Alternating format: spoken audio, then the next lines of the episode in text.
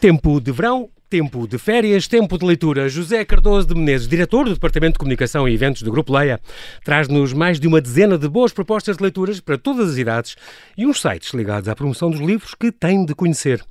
Olá, José. Bem-ajas por teres aceitado este meu convite. Finalmente, bem-vindo ao Observador. Eu estou a dizer finalmente, Zé, porque tu já eras para vir há mais tempo. Eu gosto de receber aqui editores e pessoas ligadas às editoras que venham sugerir leituras. É uma cruzada que eu sei que tu também tens há uma série de anos e eu também, pela promoção dos livros e das leituras dos nossos autores. Eu sei que levas isso a peito. Estás aqui hoje, tiraste um tempo aos teus três filhos e à tua mulher para estar aqui um bocadinho connosco. Tens ainda filhos pequenos. Aposto que também inunda-los de livros para eles também no verão levarem, e não só baldes e pás. Eu bem tento, não dá-los de livros.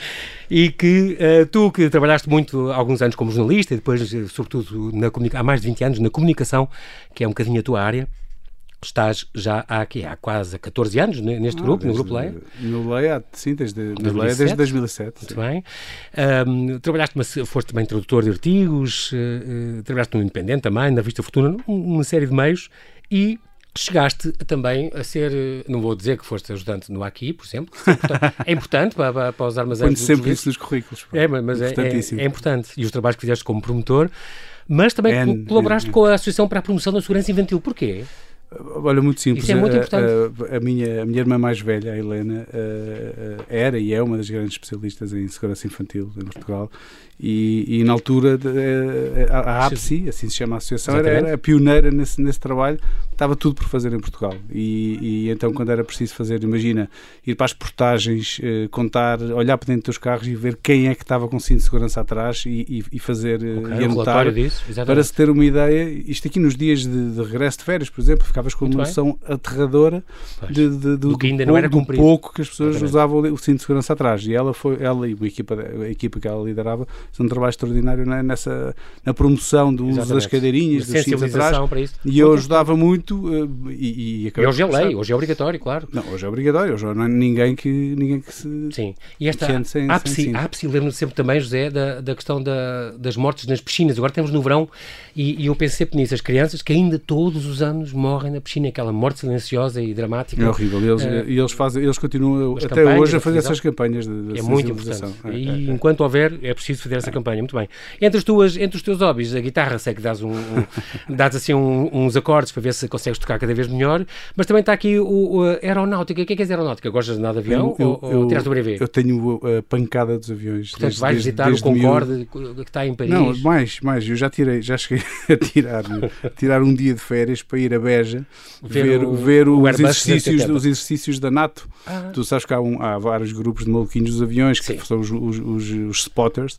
Exatamente. E eu uma vez infiltrei-me num desses grupos e fui passar o dia à Beja, à base aérea de Beja. Sim, claro. Ver os F-16 e ver fazem voos rasantes, é uma coisa extraordinária. E confesso que durante muitos anos ia com outros amigos entusiastas para o fim da pista do aeroporto vê-los descolar, vê-los aterrar, fotografá-los, etc. Hoje em dia tenho menos tempo para isso, mas continuo muito atento, compro e leio revistas de aviões e gosto de estar a par, vejo todos os programas. Fazias modelos e não. E gostas daquele programa que dá, que é os grandes desastres aéreos? Ou vês, ou isso é contra o... Eu gosto de ver, mas acho aquilo uma coisa terrível, acho sinceramente assustador. Gosto mais de ver como é que se fabricam os aviões. A última pergunta antes de irmos aos livros é a questão da leitura e da escrita. Também lês muito, claro, e escreves, pelo menos no teu currículo diz isso, como hobby. Tens alguma coisa publicada ou é uma coisa a passar um dia? Não. Quando escreves... Eu no currículo digo que escrevo. Imagina. Ah, pá, que vergonha. Mas porquê? Não escreves nada mesmo? Ou escreves umas coisas para a gaveta? Não. Escrevo, já escrevi muitas vezes, já tive mais tempo para escrever coisas. E a Maria Rosário Pedreira já leu as tuas coisas? Não, nem a brincar, não. Acho que o problema agora, quando se vive numa casa com muita gente, não tens onde esconder as coisas. Epá, porque tens uma gaveta à chave. Como não queres que ninguém leia as coisas que tu escreves, escreves, pronto. Mas escrevo imenso profissionalmente e adoro escrever as notícias para fazer as newsletters internas e externas, os press, etc. E gosto de escrever discursos, gosto de escrever tudo o que for, gosto imenso de escrever. Estás na ficção também, e convido para vir ao programa. Espera aí, já vieste. Pronto. De qualquer modo, pandemia, estamos em plena pandemia, imagino que o teu trabalho como diretor de comunicação agora passou mais para o online do que o físico propriamente dito, a comunicação mais via press, via as redes, do que propriamente o marketing agora. Tem sido um ano, ou este ano e meio, muito complicado? Tirando os eventos físicos, que faziam parte, era uma parte muito importante da estratégia da promoção dos livros. Só resta quase a Feira do Livro e tal. O trabalho não difere muito. Tens que arranhar mais, tens que procurar mais as pessoas, tens que usar muito mais o online e as redes sociais. Mas eu acho que é mais trabalhoso, mas acho que também é bastante eficaz, porque as pessoas estão de facto do lado de lá. Saúde que as pessoas estejam a voltar ao normal, espero que isso aconteça rapidamente, claro. E que voltem, e que vão mais às livrarias, e que vão mais aos encontros. Temos feito alguns eventos timidamente que têm corrido bem, até alguns muitíssimo bem, surpreendentemente também, com muita gente, mas ainda há muita gente com medo de os fazer. Há muita gente que, mesmo sinto que entre os colegas, há pessoas que dizem: não, mas cara, é um bocadinho arriscado. Este ano vai ser a Feira do Livro também, a partir de 26 de agosto, no Parque Eduardo VII. O ano passado já era cheio de regras e coisas, mas curiosamente, uns rivais vossos, que não vou dizer o nome, da Porta Editora, disseram exatamente que, surpreendentemente, correu muito melhor do que eles estavam à espera.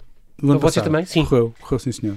Eu estava à espera que fosse muito menos gente, sabes, e menos João compras, Paulo, e ficaram ainda agradavelmente surpreendidos. O medo e o desconhecido, as pessoas iam para um evento daquilo também sem saber o que esperar. Esperavam, exato. Depois começaste a ver que as pessoas faziam fila para entrar, respeitavam as regras. E não te esqueças, estavam com saudades de poder sair. E a feira é num sítio que não mete medo nenhum, não é? Quer dizer, estás ao ar livre, num sítio fantástico, há ar puro e, portanto, se há um sítio onde resulta a fazer ajuntamentos com todas as cidades ali. Claro, e eu acho que este ano vai ser melhor ainda, sinceramente, apesar das coisas não terem. Muito bem, e temos então a última pergunta agora, que é: se tu lês fora do teu trabalho, isto é, lês livros que não saem da LeYa, obviamente deves ler.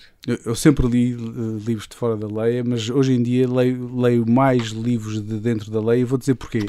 Por trabalho? Não, eu comecei a ler muito e-books, porque não podia levar mais livros para casa. Aliás, eu estou em plena mudança e a minha mulher está-me sempre a tentar chatear-me por causa dos livros que temos. Exato. Mas a verdade é que leio muito e-books e privilégio de quem trabalha na LeYa e nesta área de comunicação, posso ler todos os e-books que nós temos, que são todos os livros que nós publicamos. Mas já estão em 700 mil, ou não sei o que é, uma coisa brutal. Mas eu nem estou a falar dessa que já lá vamos, estou a falar do que já existia de livros digitais disponíveis e portanto sempre se tornou muito prático ir buscar os livros. Portanto, primeiro tenho que os ler, tenho que os conhecer, para os promover condignamente. Mas depois, de facto, os livros que eu quero ler de férias, que eu quero ler por lazer, encontro-os quase todos no universo LeYa. Mas depois, obviamente, que estou atento ao que sai noutras editoras e também procuro e também leio. Não há aqui... Sim, essas rivalidades, esses pruridos politicamente corretos. Agora, tens que reconhecer que a quantidade e a qualidade dos autores com que trabalhamos, só ali está. É verdade. Livros para toda uma vida, várias vidas. Exatamente. Mesmo. Este último, por acaso, estavas-me a contar há pouco, que do Jean Remenson, leste um em francês.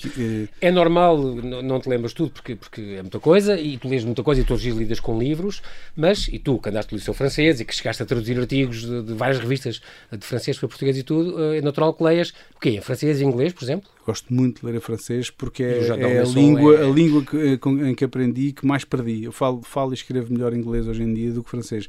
Para o francês perdi imenso. Portanto, a única maneira que tu tens de não perder o teu vocabulário e de o enriquecer é ler revistas e é ler livros. E estávamos a falar do João Dom Rousseau, que é um autor que eu adoro. Meu pai era grande fã e deixou uma biblioteca riquíssima com quase todos os livros dele, e ainda recentemente peguei num, há bocadinho estávamos a discutir, não me lembrava do nome, mas eu acho que era de Samini Atô que falavas. Exatamente. E é uma história extraordinária, ainda por cima de quatro amigos que vão de férias, e eu faço isto, eu tenho todos os anos uma viagem com três amigos para qualquer sítio que é surpresa, e onde vamos ver concertos, onde vamos provar as melhores comidas, onde vamos para a noite. Este ano já sabemos onde é que vai este ano. Já não temos ido, quer dizer, este ano e meio que passou não tem sido fácil. E este ano ainda não vão? Não sei. Estamos sempre a dizer que vamos ver se está, é uma surpresa. Já fomos à Madeira, já fomos à Guerra dos Tomates em Espanha. Ah, Espanha, sim. Mas a todo lado.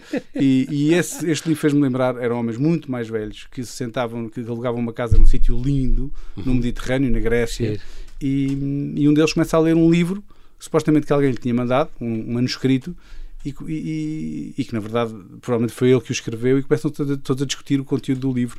É um livro absolutamente fabuloso. Livro eu vou dar-te o título certo e tu vais dizer aos teus ouvintes que era, porque foi um livro que me fez... Sim senhora, fica aqui esta dica para sabermos já a seguir. Zé, já voltamos à conversa, vamos só atualizar toda a informação, até já.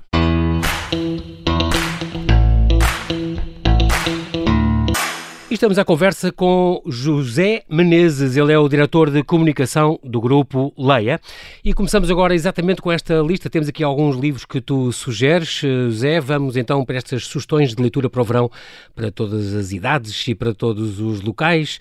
Começamos então com a Lídia Jorge, temos aqui exatamente um livro de contos, Este Marido e Outros Contos. Senhora, eu tinha que recomendar este livro, os contos da Lídia. Aliás, a Lídia é uma escritora que eu admiro muito. Os seus romances são, toda a gente conhece a grandeza e a importância dos seus romances e a importância que ela tem na literatura portuguesa. Esta é uma sexta edição de um livro que foi originalmente publicado em 97 e que inclui aqui alguns contos que depois tiveram vida própria, foram divulgados e traduzidos separadamente. Mas tem sobretudo uma característica, por isso é que eu incluí aqui também, é que apesar de terem sido escritos nessa década de 90, quem os lê vai sentir que eles podiam ser escritos, continuam atuais, não é? E é isso que a Lídia tem, de facto, uma capacidade para falar para o seu leitor como se estivesse a falar intemporal. Nos tempos de hoje, é intemporal, e eu recomendo vivamente. Eu gosto muito de ler contos, acho que é uma forma extraordinária de quando tu não tens tempo para ler, exatamente. Se não tiveres tempo para ler, vai aos contos e de certeza que ficas... Tenho sempre ideia, já tenho ouvido várias opiniões, mas tenho sempre a ideia que não vendo muito em Portugal os contos. Tu tens essa noção ou não? Ao contrário da Inglaterra, ao contrário do mundo anglo-saxónico, os contos são muito bem vistos. Também não é talvez esteja ali no meio do ranking das coisas que vende, ou seja, não é das menos vendidas, dos géneros menos vendidos. Ok, pronto. Mas é preciso que haja mais. Eu acho que é um género apreciado por quem gosta de... Uma boa história bem contada e às vezes dá muito mais trabalho que um grande romance, já me disseram isso. E este particularmente agora sai numa altura em que como também já saberás, acaba de ser inaugurada uma cátedra na Universidade de Genebra com o nome da Lídia Jorge. Boa. E é uma bonita homenagem, mais um reconhecimento da importância não só nacional, mas internacional desta escritora portuguesa. Este livro, aliás, deu início àquela sequência de 4 volumes de contos que ela editou até hoje, que é muito importante. Exatamente. Inclui este, A Instrumentalina, A Prova dos Pássaros, Sim. A Testemunha, e este O Marido, que é um conto sobre a submissão, importante, um conto duro, um conto cruel, sim senhora. A seguir temos a biografia da Maria Armanda Pires Falcão, que é como quem diz... Exatamente, eu achei muita graça porque eu não sabia, na entrevista que a Maria João da Câmara deu na RTP há poucos dias... eu não sabia como é que o nome da Vera Lagoa tinha surgido. Não sei se sabes como é que foi. Não, mas tem quem explica. Por causa do Pinto Balsemão, quando ela teve que arranjar um pseudónimo à pressa, e estava num almoço com o Luís Stal Monteiro, e estava a dizer, pá, ajuda-me a arranjar um nome, eu não sei. Porque eu não posso assinar com o meu nome. E então a Vera era de veracidade, Vera de verdade, sim, e a Lagoa era do vinho que estavam a beber, pá. Achei aquilo delicioso, mas enfim, isto é uma coisa... Então vai, era a oficina do livro, Vera Lagoa, um diabo sai, é muito importante enaltecer as pessoas que fizeram se destacaram no nosso século XX. A Vera Lagoa, sem dúvida, uma delas, uma jornalista corajosa, quer antes, quer depois do 25 de Abril. As suas crónicas no Diário Popular, para quem teve a sorte de viver nessa altura, que chamavam dos bilhetices, eram fortíssimas, e ela tinha uma raríssima voz independente e dissonante. E depois com o Diabo também continua a fazer este papel sem medo, uma mulher sem medo. Daí que tenha havido também uma série televisiva dedicada a 3 mulheres, uma delas era ela. Exatamente. E portanto eu fiquei muito curioso. E a Natália Correia, exatamente. E fiquei muito curioso em conhecê-la. Acho que há muita gente que da minha geração que não conheceu, porque ela morreu há 25 anos, fez agora 25 anos, mas eu já não sou do tempo em que a Vera Lagoa estava estava em alta, não é? Exatamente. E portanto tenho muita pena e isto interessa-me muito. É muito engraçado porque é um livro, como tu dizes, que passa e perpassa neste nosso século XX, portanto por essas páginas passa os contactos dela e ter-se cruzado com a Amália e com o Stal Monteiro, como tu disseste, o Cesarini, Natália Correia, o Arivos dos Santos, o Tengarrinha, o grande amor da vida dela. É muito engraçado. O Pinto Balsemão, cá está, que nós queria poder apelar, era dele. Muito curioso. Uma palavra também à Maria João da Câmara, porque é uma historiadora e uma biógrafa extraordinária. Ela, como sabes, fez o livro do Sanches Osório recentemente e também da Maria José Nogueira Pinto e, portanto, estes trabalhos são trabalhos de extrema biográficos qualidade, e que são muito precisos. E recuperar para não esquecermos estas figuras que hoje em dia tenho ideia que rareiam. O género biográfico está agora em força cá e ainda bem, e faz muita falta isso. Muito bem, uma boa aposta da LeYa, neste caso concreto, da Oficina do Livro. A seguir temos também, ainda na Oficina do Livro, o Gonçalo Reis. O Serviço Público. Eu trouxe este livro porque não se faz muito isto em Portugal, ou seja, uma pessoa assume um cargo de enorme importância e depois escreve sobre o seu trabalho. Não sei se é mal visto, não sei se é para evitar invejas e conflitos, mas justamente isso o trabalho. Eu conheço o Gonçalo Reis, admiro muito o trabalho dele e ele conseguiu fazer uma coisa. Tu normalmente quando ouves falar de empresas públicas ouves falar de polémicas, de problemas, de desvios de dinheiro, de nepotismos e de coisas, corrupção. Acho que o andato dele RTP correu muito bem, ele fez um trabalho extraordinário e não teve vergonha de o pôr no papel, não teve problema. Ele presidiu a RTP de 2015 até 2021, foi o único que foi o maior mandato, dois mandatos de abril, e portanto teve um papel importantíssimo para que a RTP deixasse de ser notícia pelas piores razões, e acho que isso é bom de certeza para a RTP e para todos nós. O livro é da Oficina do Livro, chama-se Serviço Público, a minha vida aos comandos da RTP, de Gonçalo Reis. É preciso dizer que ele conta, por exemplo, os bastidores daquela grande emissão que foi do Festival da Eurovisão em Lisboa, o lançamento dos arquivos históricos online, foi no tempo dele, a internacionalização dos produtos de séries, a chegada da Netflix e dos conteúdos da televisão pública à Netflix, é muito importante, a aposta no digital, que é o que estamos a viver também, e depois as polémicas das audiências e do apoio ao cinema português, as opções editoriais, também ele fala desassombradamente sobre isso tudo, e faz também propostas. Ele é um bom gestor, ele tirou o MBA em Chicago, na Universidade de Chicago, propostas para uma gestão mais eficaz das empresas públicas. Vai ser um bom livro para gestores públicos. Para muitos gestores, exatamente. Bem precisavam de ler. Bem deviam ler, não era? Pronto, outro universo. Isto agora é uma grande leitura para verão, para toda a gente, esta Lenda da Peregrina. A Carmen Posadas, que muitos conhecerão como a vencedora do Prémio Planeta, pelas Pequenas Infâmias, em 98. É uma autora que foi buscar uma história. Sabes, eu vou dizer porque é que escolhi este livro. Eu gostei, eu gosto imenso de histórias que tenham a ver com aquele filme Black Diamonds, ou Blood Diamonds, os diamantes de sangue. Há esse filme, há um livro que ganhou o Prémio LeYa chamado O Olho de Herzog, que também é uma busca no século XX, durante a Primeira Guerra em África, em Moçambique, não era? Em Moçambique, sim. A busca pelo Olho de Herzog, que era também uma joia. Havia os famosos filmes da Pantera Cor-de-Rosa, que era também um diamante. Portanto, é este diamante, esta coisa de uma pedra preciosa, fazer com que as pessoas fazer com que haja uma história à volta dela. Esta pedra em concreto é a pérola mais famosa do mundo. Vem do Filipe II, 400 anos a trocar de mãos entre reis e rainhas, e depois vai parar às mãos do José Bonaparte, que depois as leva... Que chegou a ser imperador em Espanha, e depois as invasões francesas. E depois vai comprado por um aristocrata inglês, e depois é vendido na Sotheby's, e depois o Richard Burton compra aquilo e oferece à Elizabeth Taylor, outra mulher icónica. Não, melhor ainda, no Dia dos Namorados. Pois foi, exatamente.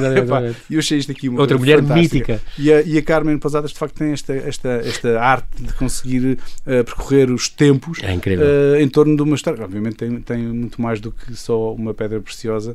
Há aqui muito romance à mistura. Sim, mas são 400 anos de uma joia lendária que sobreviveu a guerras, a revoluções, a traições. E eu adoro estas histórias à volta de tesouros e de joias. Carmen Posadas, esta uruguaia que vive em Madrid já há bastantes anos e ganhou o Prémio Planeta em 1998, o prémio mais valioso de literatura do mundo até hoje, que é dado em Espanha todos os anos. E depois o próximo vais ser tu a dizer o título. Pois foi.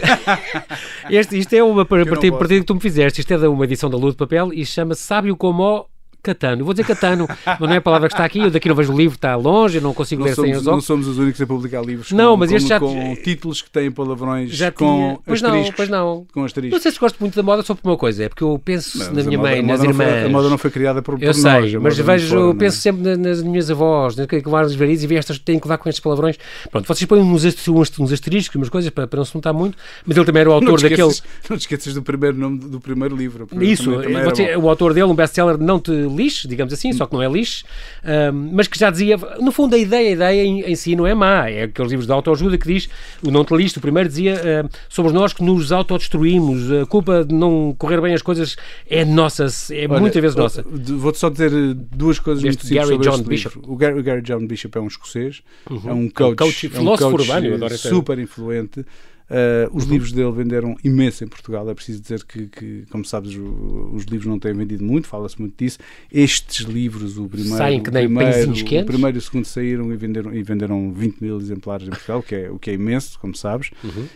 E ele vai fazer uma coisa que nos ajuda a toda a gente, que é como é que te livras das coisas que te acontecem. Ele não diz coisas, diz as porcarias que nos acontecem todos os dias, e como é que tu consegues com que elas não te afetem tanto, porque elas afetam-nos, não é? Epá, olha, eu hoje saí de casa sem telemóvel e cheguei... Por esquecimento? Por esqueci-me. Sim. E às vezes tu lembras-te a meio caminho ou antes, mas lembrei-me de chegar ao Alfragide, onde eu trabalho. Sim.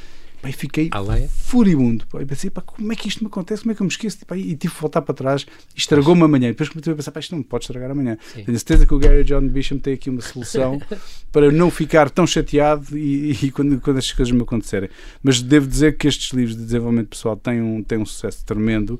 E este guru, este Gary John Bishop, que no fundo é um filósofo dos tempos modernos, tem sempre dicas muito interessantes. São dicas, ele aplica os grandes princípios da sabedoria. Aqui e ali vai-te ajudar. Para lidar com este e outros dramas do dia a dia. Não vamos ser justos e trazê-lo para esta seleção, porque o verão também é para resolver problemas que deixámos, pendentes, não é? Exatamente. Pronto, depois uma coisa também muito atual, não é? Para a Casa das Letras.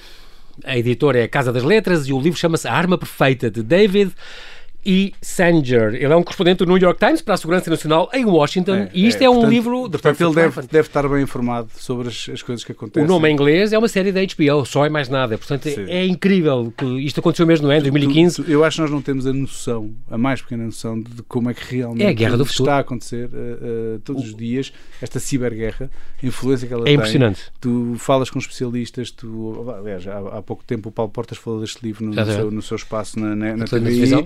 Ele acha, e eu também acredito que tem razão, que esta é a guerra, já não é a guerra da futura, esta é a guerra de agora. É uma guerra que não é uma guerra cara, mas é uma guerra que é muito fácil não saber quem está por trás dela.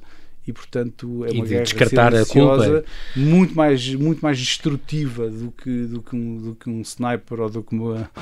É incrível. Eles conseguem começar e acabar guerras com muito pouco, conseguem entrar em qualquer sistema de segurança, conseguem entrar no governo. Isto passou-se mesmo. Em 2015, um grupo de hackers russos invadiu o sistema de computadores da Comissão Nacional Democrática nos Estados Unidos.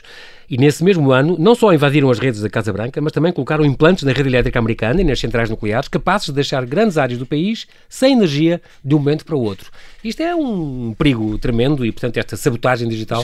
Acho que é importante sabermos isto, sabes? Porque estamos alheios ao que é este tipo de guerra e, no entanto, somos as principais vítimas. E, portanto, acho que A Arma Perfeita... Este livro, quando tu lês um livro de espionagem e as coisas mirabolantes que acontecem nos livros de espionagem, que tu achas que é do livro de espionagem, que é ficção, na verdade não é. Se lês este livro, ciberarmas. Uma narrativa como o aumento das ciberarmas está a mudar a geopolítica mundial de uma maneira que não se previa que fosse tão rápido. Vamos a este título engraçado. Vê-se que é um autor africano, o Sandro William Junqueira. Por causa do nome. Ele não é um autor africano. Quer dizer, ele nasceu na Rodésia. Ele nasceu na Rodésia, mas é um autor muito português. Bem sei. E como sabes... Mas tem, para lembrar o Mia Couto, estes títulos. A Sangrada Família. A Sangrada Família. Isto é Mia Couto. É brincar com a língua. É um grande título. Acho que é uma charge à própria família e a todas as suas... As vicissitudes que as famílias... Mas isso é um caminho... que as famílias vivem, mas sobretudo eu acho que isto é sempre importante. Hoje em dia é muito importante quando sai um novo romance do Sandro, ele já tem alguns romances publicados. Sim. O Sandro é um dos autores em que o Seferino Coelho aposta muito.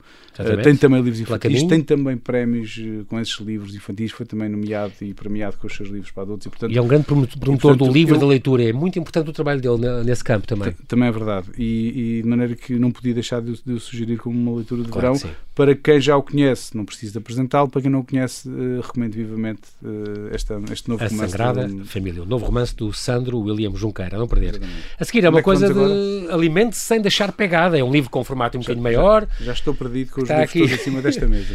É esse. Eu quis trazer este da livro, Casa das Letras, João Paulo, porque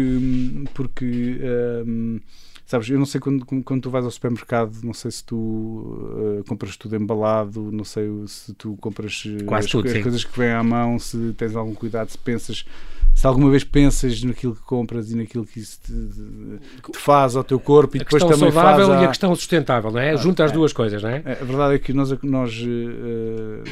acho que comemos mal, dá trabalho comer bem, e este livro que no fundo o que está a fazer aqui é juntar a ciência, a sabedoria, a nutrição. Portanto, isto é um livro de uma engenheira agrónoma, de uma nutricionista e de um chefe. Exatamente. E, portanto, Cláudio Cordovil, Teresa de Herédia e Diogo Noronha. Chama-se Alimentos Sem Deixar Pegada, e, no fundo, são receitas saborosas para cuidar de nós e do planeta. É um livro que está muito, graficamente está muito bonito, devo dizer isso. É um livro grande, um formato maior, está muito bem feito. Lindo. Já tenho aqui algumas receitas anotadas. Porque, como tu dizes, e com a razão, cada ingrediente que a gente escolhe para uma comida tem uma pegada, relação direta com a nossa pegada, e portanto isso obriga-nos a pensar um bocadinho, já agora faça uma coisa mais amiga do ambiente e ao mesmo tempo consegue ser saudável com isso. Olha, portanto, é uma boa opção. É bem mais do que um livro de receitas, explica-te realmente porque é que certos alimentos são sim, certos alimentos são não, e como é que podes fazer para apostar mais nos que nos fazem estar cá mais tempo,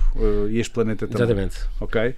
Vamos passar aqui para Arsène Lupin, não é? Sim, é O Último Amor de Arsène Lupin, da Asa, deste Maurice Leblanc, que é um herói criado já há 116 anos, que deu origem a 21 livros, tem esta série famosa agora. Quem vê a série na Netflix provavelmente poderá não saber, mas o Maurice Leblanc e o Arsène Lupin nasceu há muito tempo, e este aliás é o último livro da série Arsène Lupin.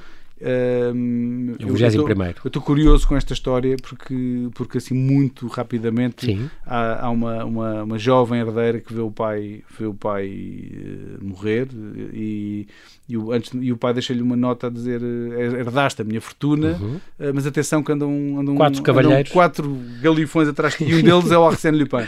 No fim de contas, o Arsène Lupin acho que não lhe quer ficar com a massa, porque prefere ficar com outra coisa.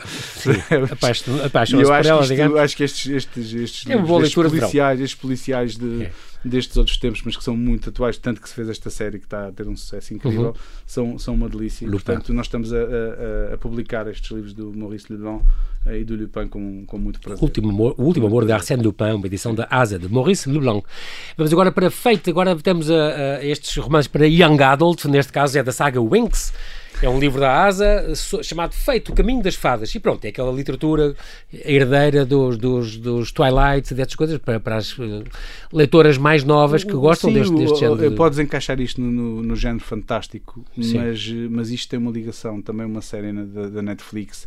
Mas eu já conheci esta, enquanto pai, que teve que aturar muitas horas de bonecos animados. Havia já as Winx, a saga das Winx, que são umas fadas de bonecos animados, e era muito barulhento, e portanto eu já tiveste que levar, agora achei graça que elas cresceram, agora já há uma coisa portanto, já não é em bonecos animados, esta série já é uma série mesmo. E nós apostamos muito neste Young Adult para pôr estes jovens leitores a lerem muito mais, importante. E portanto este tipo de livro tem esse papel tão importante. A Noiva Errada é da Quinta Essência, da Mary Simpson. Eu sei que tu gozaste um bocadinho comigo por trazer romances cor-de-rosa, talvez deixemos, mas não se pode desdenhar o romance comercial feminino todo. São grandes, muitos leitores. Não, é das coisas que mais se lê em Portugal, a verdade é essa.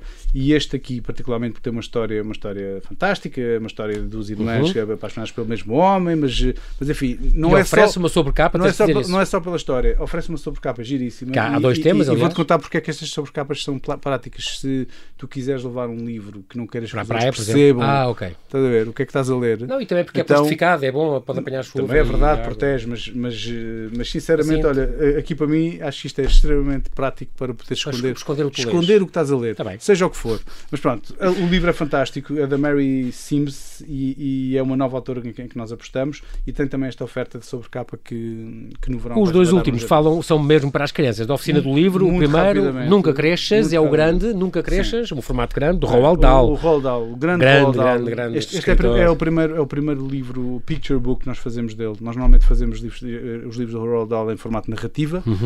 Este aqui é um livro em picture book, pelo Quentin Blake. É maior, destaca mais as ilustrações do Quentin Blake, que é um extraordinário ilustrador e que sempre foi o companheiro inseparável do Roald Dahl. E, portanto, recomendo vivamente o Nunca Cresces. Nunca Cresces. Basicamente é sobre o que seria se nós nunca crescêssemos e pudéssemos ficar sempre crianças. Jovens, aventureiros e curiosos. Que seria, e, portanto, tenho a certeza que... O último é de uma coleção, Pequenos Grandes Sentimentos, da Dom Quixote. Às vezes zango-me. Desses 4 livros trouxe um. Às vezes zango-me, porque tenho uma filha que às vezes zanga-se e zanga-se a sério. E, portanto, é bom para resolver birras. Já tenho estado a usar este livro com ela, porque tem aqui... Fala rir da parvoíce que às vezes causa a zanga, não é? E no fim tem aqui alguns conselhos de uma psiquiatra, alguns jogos, algumas coisas. Já consegui, funciona. Claro que agora, quando ela voltar do campo de férias onde está, vou ter que voltar à carga, mas é uma coleção chamada Pequenos Grandes Sentimentos. É ótimo para as férias, porque é para falar e para partilhar, e as férias também é para isso, ok? Neste temos um minuto para falar em 3 coisas. Uma delas é o António Lobantunes, que vai sair, aliás, vai para o ano inaugura-se a grande biblioteca António Lobantunes, ele deu o espólio à Câmara de Lisboa, que vai ser em Benfica, mas para já vocês vão editar fim de agosto as crónicas? Editámos esta semana, no fim de agosto sai o grande livro de crónicas, muito esperado, prefaciado pelo Marcelo Rebelo de Sousa, acaba de sair a nova capa do Esplendor de Portugal também. Queria falar a Memória de Elefante também e os Cursos de Judas também. Em formato bis saíram agora, portanto é um formato bom agora também para as férias. O Tabuki também vai ter 2 romances agora no fim do mês, o Fio do Horizonte. 2 novos romances do Tabuki.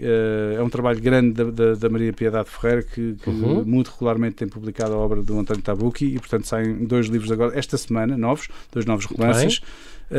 Tínhamos falado também do... A Leia Online é uma plataforma que tu recomendas vivamente, como tu dizes, João Paulo, isto é a Netflix dos livros. Olha, eu estou viciado. Já são mais de 700 mil livros. Eu estou viciado e estava a dizer há bocadinho dos e-books, mas o que eu tenho realmente, o que me tem feito ler mais hoje em dia é esta nova plataforma que lançámos com a Kobo Plus e Leia, chama-se, é uma Netflix de livros, se quiseres. Leia pagas online por mês e tens acesso a centenas de milhares de e-books, €5,99 ou €7,99 e dezenas de milhares de audiobooks. Exatamente. Estamos também com isto a introduzir o hábito do audiolivro em Portugal. Tens acesso a muitos livros. E depois podem-se ler num e-reader, ou num PC, ou num tablet, ou num smartphone. Ficas com o livro onde quiseres. Muito resumidamente, se tu comparares o preço que pagas por mês àquilo que é o preço de um livro, pagando por €7,99 e tens acesso a todos os livros que tu quiseres, ou pagar 15 por um livro. Sim, tens 800 mil à escolha, é impressionante. Sendo que também promove a leitura, o interesse por outros autores e outros temas, e faz com que as pessoas vão procurar os livros fisicamente depois de os descobrirem neste sistema. Portanto, nos últimos 10 segundos falas do Clube de Leitura, que fez 2 anos. O Clube de Leitura fez 2 anos, é o nosso serviço de subscrição de livros, estes são físicos, portanto pagas €9,90 por mês e recebes em casa livros infantis para das faixas etárias entre os 0 e os 13 anos. E é uma surpresa para as crianças todos os meses, livros escolhidos por curadores, que são escritores, que são editores, que são professores, que são ilustradores, portanto escolhidos a dedo, recebidos em casa em caixas personalizadas. Muito bem. Tem sido um sucesso, estamos muito contentes porque de facto cada vez temos mais subscritores a interessarem-se porque as suas famílias tenham a biblioteca enriquecida e que os seus filhos se interessam mais pela leitura. Ficou aqui estas dicas muito importantes, leituras para o verão, encheste-nos o verão de livros, isso é muito boa ideia, José. Nós não temos tempo para mais, mas quero agradecer a tua disponibilidade, bem-ajas por ter vindo, e ficamos à tua espera na próxima temporada, tens de trazer mais novidades. Muito obrigado, José Menezes. Sou eu que agradeço, muito obrigado. Até à próxima.